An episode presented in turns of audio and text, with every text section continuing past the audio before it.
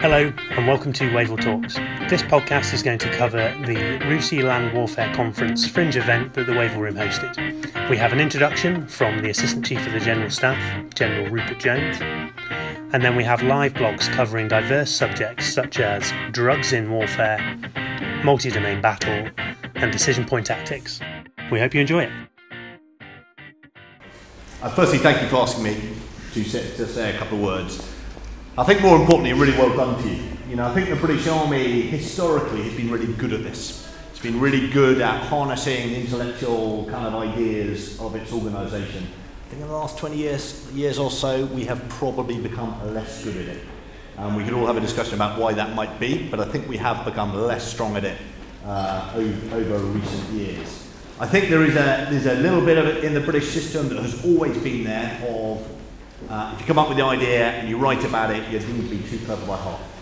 And we suppress the good ideas. And if you do that for long enough, the young men and women joining the army will go, I'm not, I'm not going to put myself forward with my good ideas because I'm kind of bored of being told I'm too clever by half.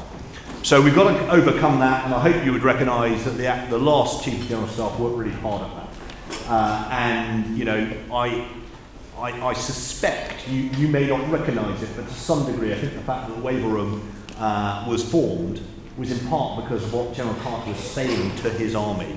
Hey, look, have your say. Go back to being an intellectual and, ac- academic based organisation. So, look, re- really, really well done to, to you for doing that. Um, you know, it, it's, it's your thing.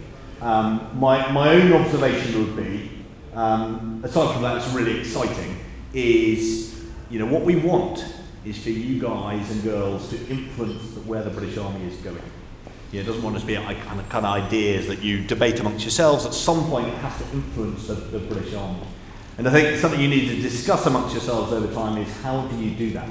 How do you turn your good ideas, and some of them will be rubbish ideas, and that doesn't matter at all, because only getting the good ideas while the bad ideas. Have the confidence in your bad ideas. How do you begin to turn those good ideas to begin to influence the, the British Army? And that's for you to kind of work out. All I would say is the army is very happy to be, um, if like the institutions are very happy for you to engage, uh, but what you've got to find the sweet spot is you engage enough without the army wrapping its tentacles around you and kind of killing the imagination dead. And kind of you need to, you need to uh, own, own that. I think the only other things I'd say is, you know, when you come up with your ideas, they've got to be wedded in reality. There's some kind of cold, tiresome practicalities out there be it budget, policy, whatever it might be. So, so think in terms of, of reality. Uh, and then I would advise you, you know, there'll be things that you can do that we as an army could do right now. And we haven't thought of it, and you might think of it. So the things that we can do really, really quite quickly that perhaps don't need much money, they just need, they need an idea and somebody to grab that idea. And then there'll be the kind of big ideas, the longer term ideas, some of the things that Pippa Malmgren was talking about today that are pretty fundamental challenges to Western militaries. How do we grapple with those? I'm pretty certain the solution to those problems ain't going to lie with my generation. If I'm brutally honest, looking around me, uh, it may well not lie with your generation. So the more, and there are some relatively young people in here, but the more you reach down into the really young men and women of the army, the more you will pull up uh, the very best ideas uh, I would offer. Um, but look, really, really well done. I'm going to get out of your way because uh, there's some uh, great pitches I'm confident about to come your way. Um, so I will leave you in their capable hands. But very, very nice to see you. And I commend you, particularly after the day we've just had, a long slog through the day to, uh, to keep at it into the evening. So thank you very much. Right, let's have our first author. I'm Mike Martin. Thank you very much for the warm up speech. Um, so, I'm not necessarily going to talk about the army, but I'm going to talk about conflicts. I'm going to talk about evolutionary psychology. So, a lot of people say, and conflict scholars write about conflict being driven by morals, ideologies, and religion. But I don't think that's right. And the reason I don't think that's right is because those things, moral codes, religions, shared ideologies like democracy, have come about well after most of our brains evolved. Actually, our brains have evolved to pursue status and belonging, so social status and belonging to cohesive social groups. And those are the things that we fight for. Because those are the only things in evolutionary terms that if you get them, they offset the death rate from war. And most wars throughout evolutionary history have had a death rate of somewhere between 30 and 50%. Most of that concentrated in the male 17 to 35 age group. So that's a selection pressure. So we're driven to fight because of status and belonging. And slightly after that, our conscious brain comes along and reinterprets those subconscious drives. And it reinterprets them using the frameworks of moral codes, religions, and shared ideologies, because these are the things that we use to build groups. So we seek to belong to groups, and that's what drives us to fight, and that's how we explain conflict. So when we talk about war being about moral codes, religions, and ideologies, and we do genuinely think that, actually what we're doing is our conscious brain is post facto explaining our subconscious drives towards status and belonging through those frameworks. The end.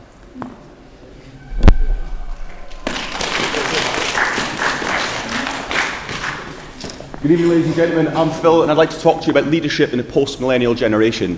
For many years, much has been made about what problems and what opportunities millennials will bring to the army, but I believe this is short sighted. Millennials are those born from the early 1980s to the late 1990s. That is not the generation that's joining the army. They're first tour majors, second tour captains, senior and junior non commissioned officers, and beyond. In actual fact, it's those born after 1997 that we need to think about. We've all had that horrible moment when a soldier with a 2000 birthday stands in front of you and you realise middle age is upon us. Okay, we need to look at how we deal with this next generation. What is different about them and what, what is the changes to come. Okay, for them, 9-11 is not the horrible day that we'll reign with them forevermore. It's a clip on YouTube. Operational tours to Iraq and Afghanistan are not a consequence of joining the army, but a possibility in the future. But I think most importantly is who they look to for inspiration. Not the sports stars of the past, not Hollywood actors, not pop stars, but in actual fact talking heads. Individuals on YouTube and Instagram whose only currency they have to sell is their personality and whose only um, qualification is internet access and a video camera. But millions and millions of these post millennials, this Generation Z, this I generation, every single day look at these people on the internet and listen to what I have to say. It's personality that is key. Okay? They're not so much interested in what we've done and who we are as what we believe in, what we stand in, and who the person is. Not the rank on the arm or the appointment they hold, but the person that holds it. John Clifford Lord is still remembered 75 years on as the greatest warrant officer the Army's ever produced. Not necessarily purely because he was a fantastic soldier, not necessarily because he was immaculate and turned out all times, but because of had a personality, he had a character. We need to regain that. We need to stop rewarding the people who just merely do what the person before them did and start rewarding the individuals. Lateral thinking, individuality needs to stop being three words thrown on SJARs and OJARs and actually become something that we reward with success because the generation that's coming look at those people, they look at personality and they're going to engage in you less than they're going to engage in the rank that you wear. I've been Philip. This is the post millennial generation. Thank you very much.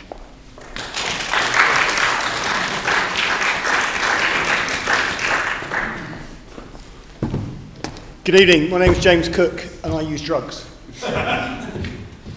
Do you use drugs? Who uses drugs here to enhance their performance? Who, who drinks caffeine? Who eats sugar? Who smokes? Who uses EPO? Lord Hague said in the press yesterday that legalisation of cannabis is around the corner, and he suggested, Theresa May today rebutted it and said, no, we're not going to legalise cannabis. Cannabis oil drove that debate. 17 states in the United States of America, individual states are now looking at legalising it, and across Europe, four of our coalition company, uh, countries are legalising cannabis. Who here can run one and a half miles, show of hands, in under 10 and a half minutes? 10 and a half minutes. Okay, keep your hands up. Can you do it with 30 seconds rest and do it again? Okay, can you do it a third time with 30 seconds rest and do it again? No. If I gave you a red pill that changed your physiology, that allowed you to excrete the waste products from your muscles quicker, so that you, for the same physical training load and endurance training, you could run three PFAs back to back and recover quicker. Would you like that in combat? Would you? No, listen. Would you like it? Respond. Yes. Yeah. Wouldn't you? Provided it didn't damage your muscles. Do you want the punchline on Mike, or shall I? Thanks to the Sochi Olympics and the debacle with Russia, we saw what enhanced performance through pharmacology can do for our Olympic athletes. Not our Olympic athletes, but their Olympic athletes. Thanks to sports science and maybe some cycling action over the years, we know that some chemicals in your body can fundamentally change your physiology to make you perform well above average. In a contact situation, when it is life and death, would you want that capability? A capability that is available to you today commercially, thanks to our sports friends, if we wish to take it with a political will.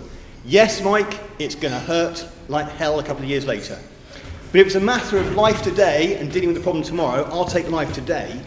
So my point to you is I use drugs and I think the rest of you should in combat. Thank you.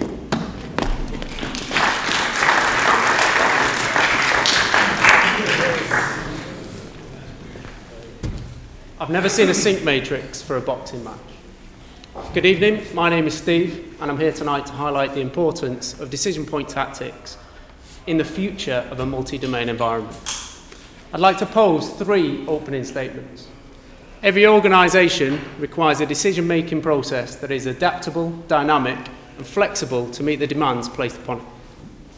All military operations are based on a perception of the future using intelligence and information available. And that every organisation is confronted with a constant stream of challenges. For those that aren't aware what decision point tactics are, they are key decisions any commander may have to face or make during the plan. They drive plans based on assumptions and are formed from conditions applied during and aside to the seven questions. I suggest wider acceptance of decision point tactics to enhance the seven questions with a firm understanding of the applicable variables will enable any organisation at any level to counter any perceived enemy action in a flexible, dynamic, and unrestricted manner. Decision point tactics would therefore become the cornerstone of capability and competence, as it, as it presents commanders with waypoints that become adaptable to moments of change and create waypoints for success. Allied Joint Doctrine for Operational Planning makes recommendations based on planning cycles, but it isn't a formalised process in regards to the tactical level assessments and judgments. What I'm posing is that conflict is more art than science. And the only reason for this is that science and maths become fragile in conflict. Operational analysis is only useful to suggest ways, uh, not hows, on how, to, on how strategic and tactical planning. Decision point tactics create a framework to outline the risk versus reward concepts, a commander's appetite for risk, and the variables enemy action within or apart from the planning cycle. Opportunities can therefore be exploited and specific risks are defined. Thank you for listening.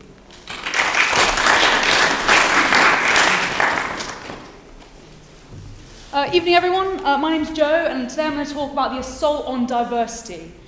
So recently I attended a talk, um, a bit more boring than this, um, and it was there that a speaker referred to the number of troops that he deployed with and the number of girls. Um, and this basically passed unchallenged. A few people raised some eyebrows, but that just happened. And I'm not saying this to embarrass the guy, um, although he was rifles, um, but there was a problem of successfully integrating, even in our language, and how diversity is still seen as a bit of an oddity, especially at that tactical level. So it's a trivial but neat example of where we've got a broader rift between really good top-down diversity and inclusion policy, but it's not being implemented at the lowest level. So what message about diversity needs to be bridged between something like an inclusive advertising campaign to normal units and their day-to-day working life? So I think there's three. It's firstly that diversity strengthens our capabilities by bringing people from wide varieties of life new skills, and basically creativity. It means recruiting and retaining the best people from the widest talent pool and not just a tiny little slice. And it means doing the right thing or the moral thing by saying we want to respect everyone's individual and authentic potential. So that's the message, but it's facing real resistance at the ground level. And that's whether people are saying we're just concerned about political correctness or whether it's the army gone soft or whether they just don't see a need for it. We have no need for diversity. Um, so I think there's four things we can do to counter this, apart from the initial acknowledgement that we have this problem between the top-down policy and the implementation. The first of these is get the little things right. So that's things like stopping calling me a sir, stop having Zulu themed mess parties, um, stop real ravages of social media, so be that fill your boots, be that WhatsApp chains, which are rife with prejudice and intolerance. Uh, basically, stop things that make people feel uncomfortable. The second thing is braver middle leadership. So that's your COs and your OCs who are willing to make bold and unpopular decisions in order to do the right thing. The third is better training. So that's not just appointing someone as a D&I rep as a punishment or a box ticking exercise. That's also training in things like unconscious bias and also just why diversity is important and why culture affects if it's effectively integrated. And then lastly, I said middle leadership be braver, but it's actually everyone be braver. So basically, it's challenging what you know is wrong, and then even if it's awkward, especially if it's awkward, and also if it just seems harmless. So the assault on diversity, I think, is very real, and it's going to be, continue to be until the policy that's being pushed down is actually implemented at the lowest level. So I think it's up to us to, and to implore others to act proactively and positively to make sure that we end up on the right side of history and not the wrong side. Thank you.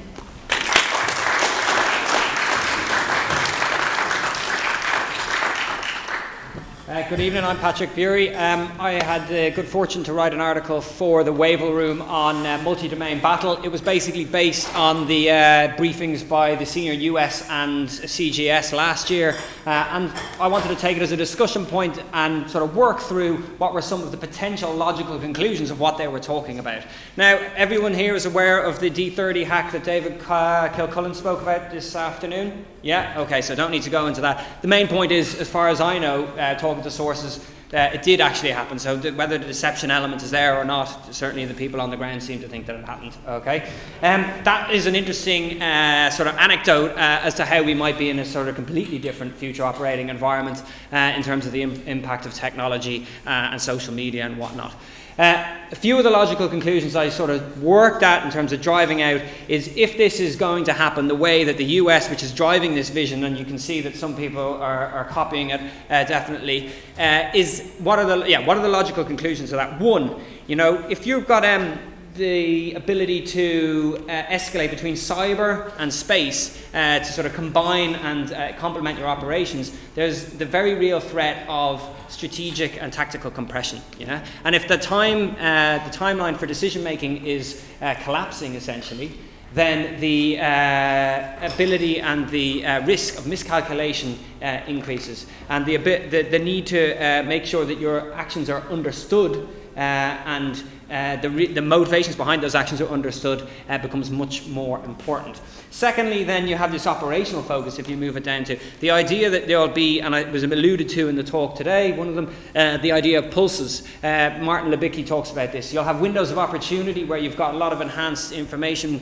uh, decision making, and then you'll lose it all. Yeah? And how do you operate across those two sort of speeds of warfare?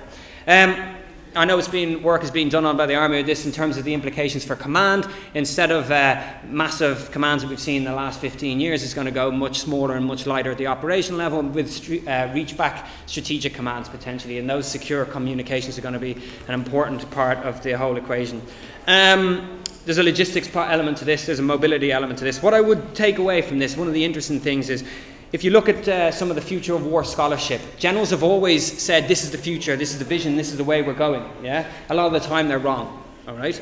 So, uh, for example of that, I saw General John Allen a couple of weeks ago, and he spoke about AI and it being involved in lethal autonomous weapon systems. There was a guy who has a PhD in AI. He stood up and said, "But do you realise that the way that AI do their algorithms, they cannot be tracked back, and therefore you can't know the decision making that the AI, uh, in the algorithmic sense, uh, you can't actually track that decision." And General John Allen didn't know.